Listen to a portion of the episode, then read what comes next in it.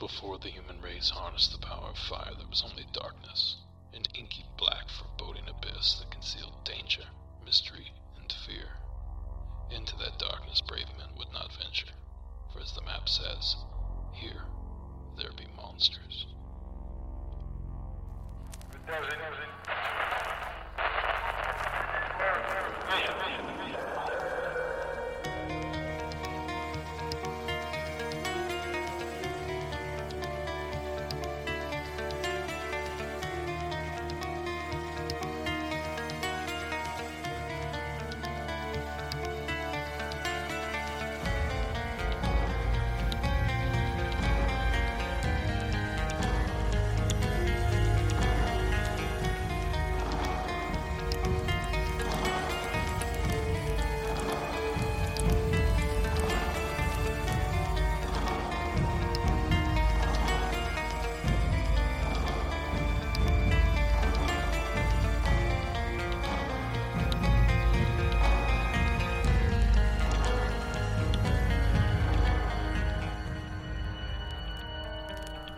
Good evening and welcome to Here There Be Monsters podcast.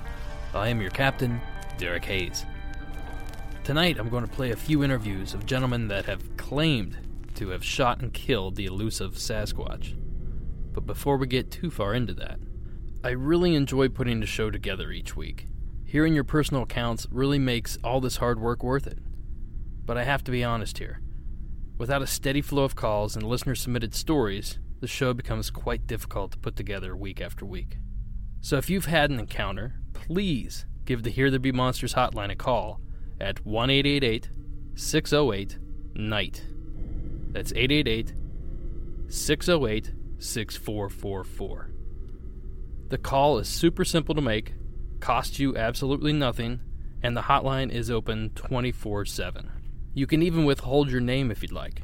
Now, if you don't have a personal story but know someone that does, please persuade that person to call in, or perhaps you know a story secondhand.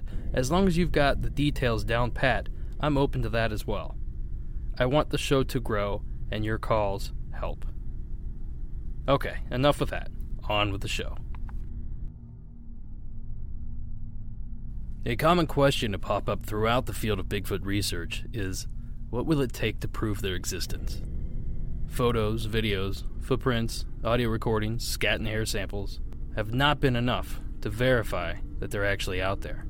So, what will it take? Many argue that a flesh and blood body is the only way to put the myth to bed, but still others are adamantly anti kill. So, despite a few hoaxes and a few false claims, no one has pulled into their local sporting goods store with one of these babies strapped to the hood of their minivan, so the debate continues. Or does it?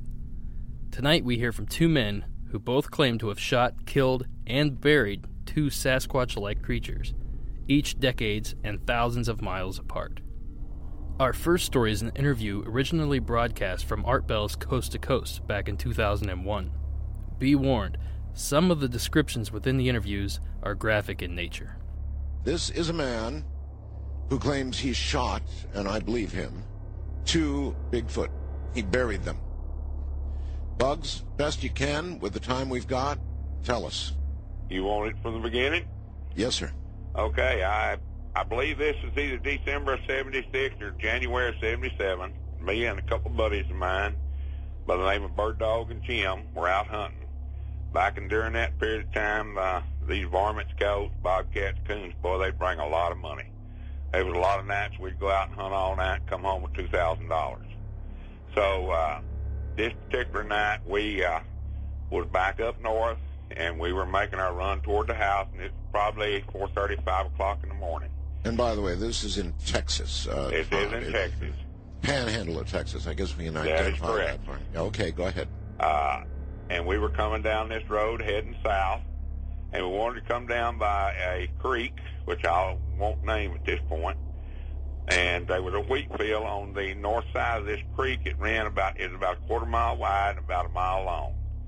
And before you got to the creek, there was a series of hill of a hill you had to go up and over. And you know, we travel about ten, maybe fifteen miles an hour with the spotlights going back and forth looking for eyes. And when we come up over this hill, and uh, our lights went down on this on the wheat field, we seen a set of eyeballs. So uh, we immediately put the spotlights on it. We drove on down, uh, keeping it in, in sight because at that point we was probably 300, 350 yards from it. Uh, we drove on down probably another 100, 150 yards, and we were straight almost north of it. And Bird Dog jumped out and come across the cab with his uh, rifle, and he says to me something to the effect, "What the heck is that?" Well, immediately Jim he jumped out of the pickup, put his rifle on it, and I put mine on it, and I said, "I think it's a bear," because it was squatted down out there in the middle of the wheat field. And I said, "Let's kill it." We all three fired at the same time. Uh, it dropped. We jacked another round in the chamber, each one of us, and it got up and took off running. And we fired again, and it dropped again, and it ran and jumped over the fence, went down into the creek. We didn't know what the heck it was at that point. Didn't know if it was a bear or what because it was running like a human. Uh, we went down and played around, whatever, till it got light enough to where we could see, and we went back down to the point where it jumped the fence and went into the creek, and we we could see blood drops. We followed the blood drops up to a plum thicket, and we could hear a growling in there, and nobody wanted to go in the plum bushes to see what it was. Me being young and dumb, having a 44 Magnum pistol, I decided I'd go in the plum bushes. So I go in there, I guess I was in all 15, 20, 30 feet, something like that. And uh, I still couldn't see anything. And then all of a sudden, right in front of me, uh, I could see this one creature down on the ground. Another one was sitting there at its head, and it was growling at me. And I had my 44, and it came up like it was coming toward me, and I fired once. It staggered. I cocked the hammer again, and it come toward me again, or leaned like it was coming toward me again. I fired again, and over backwards it went and hit the ground. And uh, we got them out, looked at them, and Art, it scares me to this day still. That female had breast on her just like a woman. She had uh, the female organs. The male had the organs. The only they were difference. uh, they were covered with hair. Uh, yes, they were covered with hair, kind of a reddish brown hair, solid, solid across.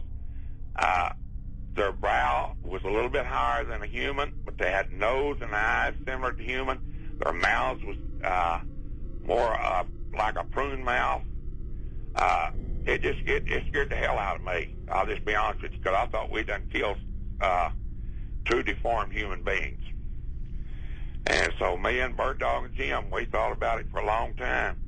We decided the best thing to do is to bury them suckers and put them in the ground. So that's what we did.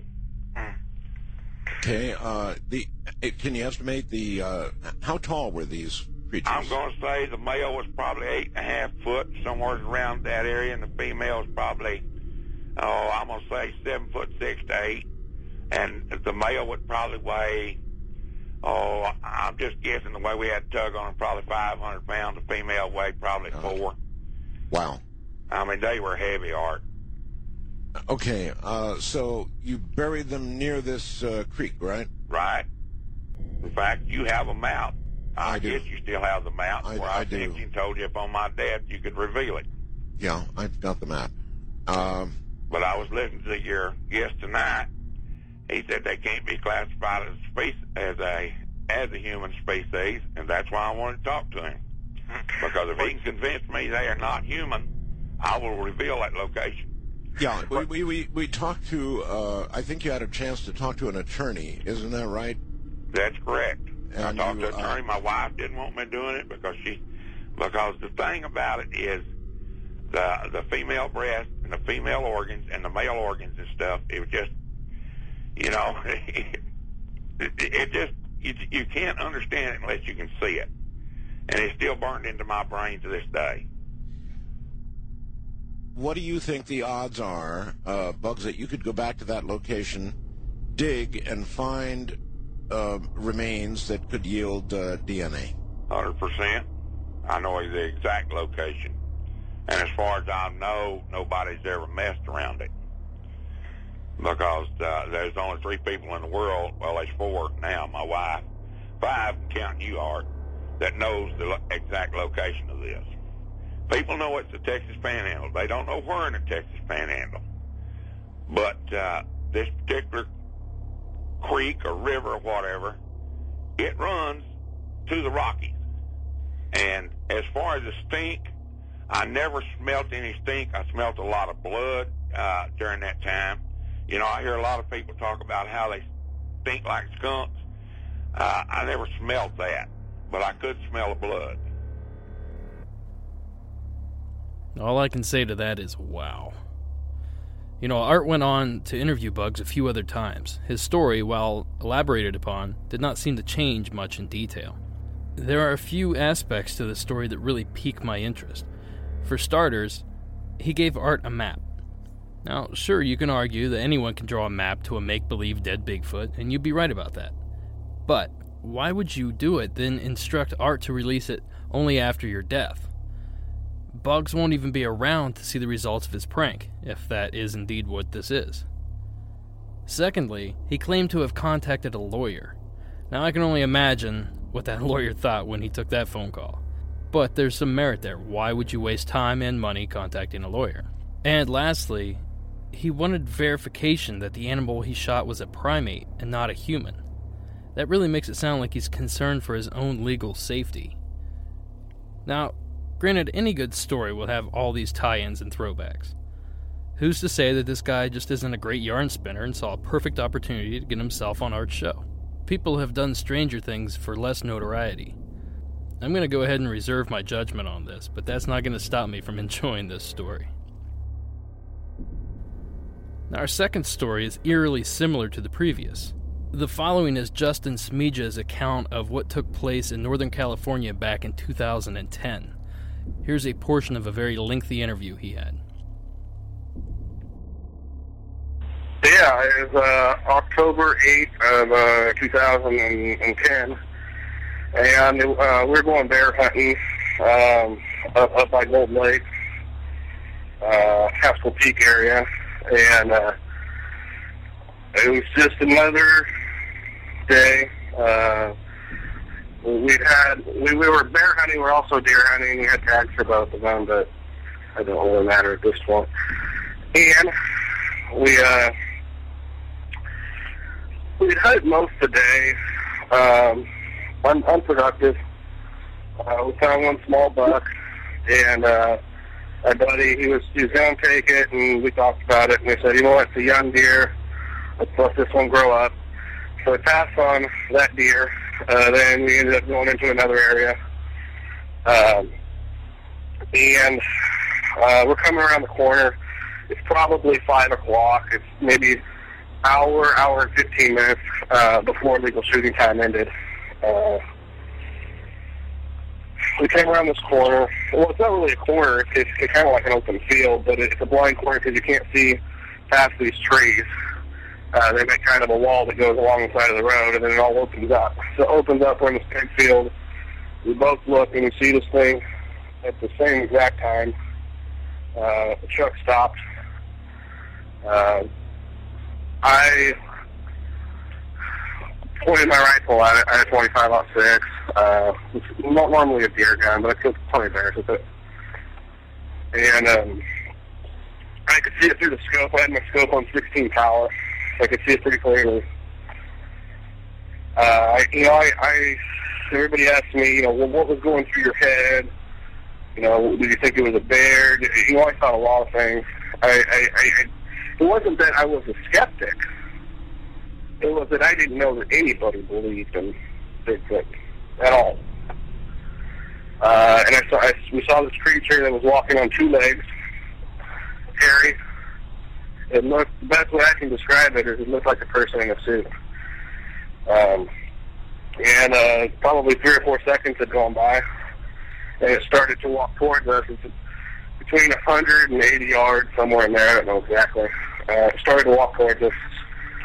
Uh, had his arms in the air like he was waving them, almost like "Don't shoot, don't shoot."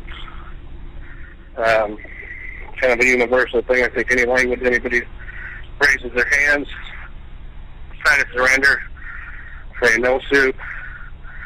Um, I didn't know what it was to me, it was just a monster. That's all it really was. I'm looking at this monster. By this time, I have a bullet in the chamber, finger on the trigger, and it's coming towards us. Slowly, just taking steps, waving. Um, and uh, a lot of people said that I shot it in the back, by the way. So if you have a deer and you shoot it behind the shoulder, then you're going to penetrate both lungs. Uh, on a person, I guess it would. It's just a hard area to describe, but it's basically right under the shoulder, where, where your lungs are located. But on a bipodal animal, I guess it sounds a lot different when you say I shot behind the shoulder. So I'm squeezing off, and maybe five seconds had passed, and my buddy, he says, "Don't shoot, don't shoot. It's not a bear. It's not a. Do not shoot." And uh, I'm still kind of I'm just locked in on this thing. To me, it's a monster. That's all it was. Um, when I'm locked in on this, and he knows that the gun's getting ready to go off, we, we've hunted together a lot over the years, and we do, both knew what was going to happen. Uh, normally, when we see something, we're road hunting, but we do lot hiking too. Normally, when you see something, the truck stops, both of us get out, and we got our rifles on it immediately both of us. Doesn't matter what side it's on. Both of us are going to get out. Well, my buddy just pulled up his binoculars because he, we, he didn't know what to think. I didn't know what to think. And we're looking at this thing, and I'm pretty close to pulling the trigger. I've just been squeezing this whole time. And he's getting louder and louder. He's like, hey, bro, don't shoot. Don't shoot. Dude, that, that is not a bear. That's a person in a suit. That's a person in a suit. Don't shoot. And I'm sitting here thinking, well, if it's a person in a suit, we got a real problem here. Because they're walking around during bear season with a furry suit on. Something don't add up about this. Halfway thinking in the back of my mind that maybe we're going to pull around the corner and it's going to be like a film crew or something. I don't know. My mind's going 100 miles an hour. But I see this animal, this furry thing. Um, we're there to hunt. We're there to kill animals. And it was it was just a monster.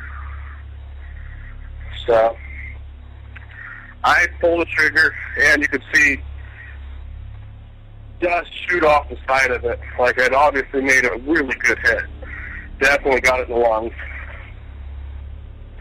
And it took off running. And then, just then, we see two, I guess you'd call them kids, um, but uh, or Cubs or something. I don't know. Uh, the big one's almost out of sight. You know I made a good hit on it. And these two come running out. My buddy's like, holy sh**, really? There's more of them. And so we drive the truck into the field as far as we can, maybe 30 yards, and then we take off running. We heard the thing crash, though. It crashed. It sounded like a car wreck. We knew we made a good hit. Very typical to shoot a deer have him run 50, 60, 70 yards and expire. So we run out there. My buddy doesn't even grab his gun. I mean, he's just, we're just running, trying to run over to this thing. And the Cubs are, they go just out of sight. And we run over there. And now we're face to face with these kids, probably 10 yards away or so. And we can't find the big one. So I decided I'm going to shoot one of the kids. Yeah, my buddy's like, no, do not shoot, do not shoot. Okay, okay, all right. We'll just find the big one, and then we'll get it, and we'll leave. So we end up looking for 15 minutes or so. Meanwhile, the kids are, they're looking for their parent, obviously. They are walking around looking for their parent. And we knew we were looking in the right area then, because I, I made the mistake of shooting a sow pin. Well, a lot of people have. Uh, we, we tried to shoot boars, but it's legal to shoot a sow and then the piglets come running out. And they always know right where their mom is. They take you to the body. I mean, it's a sick, sad thing, whatever. So we knew that it was right there. We just couldn't find it. It's an extremely brushy area. I mean, we could have looked for two weeks and not found it. So we're, there's blood on the ground. We're kind of looking at the blood. We're walking around. We split up probably 10 or 15 times. Uh, he'd go one way, I'd go the other way. And the kids would do the same thing they would they walk into the center of uh, the open field and they say something to each other. It sounded like deaf chatter, like they go, no, no, They'd say something to each other and they'd flip. And then about a minute later, they'd come back, you know, almost like, hey, have you seen anything? You seen anything? No, okay, yeah. Have you seen our parent? No, all right. So did you look over there? Did you look by the tree? Did you look by the stuff? Yeah, I looked by the stuff. Did you look by the tree? Oh, I'll look by the other tree. Like, you know, they were saying something like that. So, but they didn't care that we were there. They were not alarmed at all. They were just there. And so, um, maybe 10, 15 minutes goes by or so. Um, and I keep deciding that I'm going to shoot one of the little ones. Like, we'll shoot one of these, throw it in the back, and figure it out. And uh, my buddy's like, no, no, that's terrible. Don't do that. There's no reason for that. There's absolutely no reason to do this. So at the time, just everything's running through my head. I'm thinking, well, if we don't get one of the little ones, nobody's ever going to believe us. It's just going to be a crazy story. We just need to find the big one, and then we need to get out of here. So eventually, uh, me and my buddy are, are split up, and one of them, I, I'm down this hill, and it's almost like straight uphill, maybe 15 yards away, maybe 20. Um, and one of them, the, the, the little one, starting to approach me. He's getting closer. It's getting closer. Starting to make some noise, like the deaf chatter thing. It's getting closer, and I, I was thinking, you know, I don't know what's going to happen here, but he's going to get too close. It's way too close for comfort. Screw it. I'm going to shoot. So I shoot. I shoot it directly in the neck. I didn't want to mess up the skull or the face and uh, it, it rolls down the hill and actually it, uh, it hits my feet, starts bleeding on my boots. Still alive, so I pick, pick it up, and I'm sitting there looking at it, and then I'm starting to feel bad. I'm starting to realize, like, well, what have I done? What have I done? And uh, that went on for a couple minutes. There's, a lot of stuff that happened in there, but to summarize it, make a long story short, it died and uh, we decided that we were going to. Well, then, then my buddy walks up, and he's like, "What have you done? Oh my, seriously, really? What have you done?" And so, yeah, I, I well, what? Fine, forget it. You know, forget this. So I throw it on the ground, and I start walking off, walking back to the truck. And uh, then I look back, and my buddy's holding it, just holding it, sitting there staring at it. So I walk back to him, like, dude, we got to get out of here. Somebody just heard a shot. You know that somebody's to show up, Fish and Game. Somebody, we're to get in so much trouble. We're to go to jail. We need to get out of here. This is crazy. Let's go.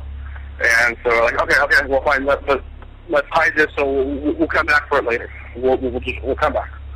Okay, so we take it in the bush, get it as deep as we can, throw a bunch of stuff on top of it, and then we leave not saying a word. We actually drove out of there like probably 60 miles an hour on that dirt road.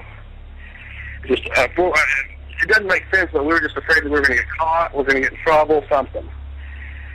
So we drove uh, down to Sierraville, to the closest, uh, closest anything really. It was, we were just driving home, and we stopped, and both of us quit smoking in like the last six months. Gross habit, but uh, we both walk in, get a pack of cigarettes without saying a word. He gets his brand, I get mine, and we drive all the way home without saying a word. While I was researching this interview, I came across a short clip of Justin's friend who was in the truck that day. This interview is part of a documentary called The Sierra Kills. I highly suggest you check it out if you find the subject at all interesting. I'll post a link to it in the show notes. Now, here's that segment.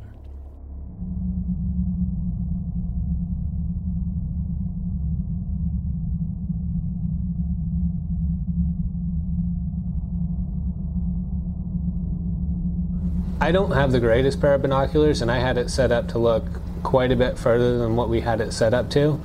But even looking through the binoculars, it didn't look right. It wasn't a bear. I'm not going to say what it was. Besides its appearance, what about its behavior that screamed to you, not a bear?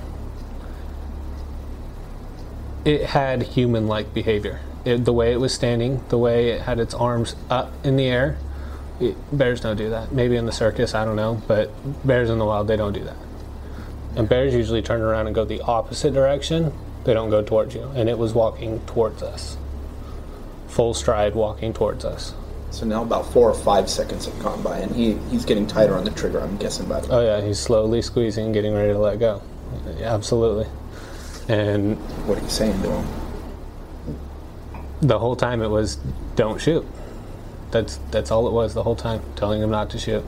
It's not a good idea. And this is all yeah, within five seconds. And then there was no convincing him at that point, just as much as there probably would have been no convincing me at that point, because he had the rifle. If I had the rifle, I would have probably done the same thing. Can you walk me through the next? I'm assuming it's about 10 seconds between that point and the point of the trigger being pulled. Can you walk me through It's that? probably only 12 seconds between the point where we came around the corner and I stopped my car and he pulled the trigger. Like it was 12 seconds the entire time, maybe 10. I don't know. It doesn't take very long. If you wait any longer, you're going to miss the shot. And for us to drive that far and go home with nothing sucks. We do it all the time, but yeah, and it's almost dark. You, you pull the trigger, you, you make it happen. You don't miss a shot because you're trying to figure it out. So, five seconds in, you know he's he's pulling the trigger. You pretty much are assuming that. I was surprised he hadn't already pulled the trigger. Like he doesn't wait that long. Like so maybe that's where he was realizing something was a little off. I don't know, but it usually doesn't take five seconds for either of us. It's usually a lot faster than that. so the trigger's pulled, and you get the big boom. What happens after that? I am still looking through the binoculars at that point when the trigger gets pulled. I didn't even put it down. I couldn't stop looking, and I saw where he hit it. It was a fantastic shot, and I just remember seeing the way that the ripples in the skin and the body had like a concussion to it because I was staring so intently at it. It was it was intense. It'd be like throwing a baseball in a bowl of Jello. The way the body shook when he hit it. It was pretty cool to watch, actually. Which people can say that's f***ed up. I don't care. It was pretty f***ing awesome. Now, the driver, who has remained anonymous, seems to verify Justin's story. However, it gets a bit deeper than that. In a 2014 National Geographic documentary entitled Bigfoot The New Evidence, Bryan Sykes, a renowned geneticist and best selling author, tests DNA from several Sasquatch samples collected from around the world, including hide samples provided by Justin, as well as a blood sample found on his boot. In the documentary, Justin claims that when he returned for the bodies that he'd buried, all that remained was one small swatch of hide, the same swatch that he'd later donated to Sykes for analysis. It's safe to say that the results were not what he'd hoped for. reveals that the lab couldn't find any blood on the boot that Justin insisted the baby Sasquatch had bled onto. I couldn't identify that as um, as blood or identify as any particular type of blood. two pretty devastating bits of news. I mean, look on your face. This is terrible news. This is not good. This is this is not good at all. Be honest with us. Is this a hoax? It's ridiculous. What what benefit would I have? Say, you know, is somebody's gonna give me a couple hundred bucks to show up on a TV show? I am not better off. I mean, if anything, I'm less off financially because I spend all my time in the woods looking for Bigfoot. I just, is it a hoax? No. This is tough. This, this, this is my whole life. Unfortunately, these results punch several holes in his theory. The hide being that of a bear, and the blood being non existent at all, really make this pill hard to swallow. Why were the bodies not there where he'd left them? Why were parts of a bear carcass found in its place? Where was the blood he claimed to have had spilled on his boot? In a clip from Sykes' documentary, Smeja claims that he has nothing to gain by fabricating his story. But I can't help but notice he pops up everywhere from Monsters and Mysteries in America to Million Dollar Bigfoot Bounty, All of these are paid appearances. But of course, do your own research and form your own opinions. To close out this evening, I want to end on a somewhat lighter note. Sometimes shooting a Bigfoot isn't all it's cracked up to be. Well, the search for Bigfoot in Rogers County ended last night with a man shot in the back. The victim was taken to the hospital, but three other people were taken into custody. News on 6 reporter Tony Russell spoke with the Rogers County Sheriff's Office about the bizarre details. Tony. Tara, it started at a QuikTrip when a 911 dispatcher got a call about a shooting victim being brought there. It turns out the person shot claimed to be on a hunt with his buddies looking for Sasquatch. If they'd have just been factual and upfront and truthful with us uh, and explained that this was truly an accident, uh, as strange as it might sound, we would have went ahead and investigated and probably nobody would have went to jail. Three people were arrested after the shooting Saturday night. The Rogers County Sheriff's Office says two men were out in the woods just north of 177th East Avenue and Tiger Switch Road. They told deputies they were out looking for Bigfoot. Omar Pineda told deputies he heard a barking noise, jerked, and shot his fellow hunter Joseph Smalley by accident. Smalley was rushed out of the woods to this QuikTrip store in Catoosa. When deputies started investigating, they got inconsistent stories. The aggravating part of this whole deal is that uh, their dishonesty uh, wastes several man hours of not only the Rogers County Sheriff's Office, but our partners, the Tulsa County Sheriff's Office. It's just up this street where the road dead ends, and dive team spent much of the day looking for a gun tossed in the pond. James Perry, who owns the land, told deputies he threw the gun in the pond because he was a convicted felon. Perry's daughter, Lacey Pineda, and Lacey's husband, Omar Pineda, were arrested. Perry was arrested for being a felon in possession of a firearm and destruction of evidence. The Pinedas were arrested for obstructing the investigation and careless use of a firearm. Authorities think it was accidental. Have you had Bigfoot sightings in Rogers County before? You know, I mean, to our knowledge, no Bigfoot sightings in Rogers County. I think our focus is career criminals and thugs, and we're going to stay focused on that and let somebody else go after Bigfoot. The shooting victim is expected to recover from his injuries. Tara? Yeah, definitely a bizarre story. Thank you very much, Tony. Luckily, it turned out that the victim made a full recovery. Be careful out there, folks. This could have ended very badly for all parties involved. Maybe they should have stuck to some wood knocks. And that does it for this evening's show. I want to thank you all for listening. But before you close out iTunes, please click subscribe and leave a review. It goes a long way toward bringing in new listeners to the show. While you're at it, check us out on both Facebook and Instagram. I've been known to post some cool stuff over there from time to time. Help support the show financially. Head over to Etsy.com and search for The Rag N Bone Emporium. That's N as in Nancy and not A N D. Or simply head over to the website www.heretherebemonsterspodcast.com and follow the links there. And while you're on the site, be sure to check out the show notes for each episode. All the links to tonight's interviews and clips can be found over there. If you like all this cryptid stuff, jump on over to www.cryptopia.us and follow their blog. Turns out you can also listen to episodes of Here There Be Monsters podcast over there, so you can kill two birds with one stone. And that's it for tonight. Thanks again for listening, and until next week.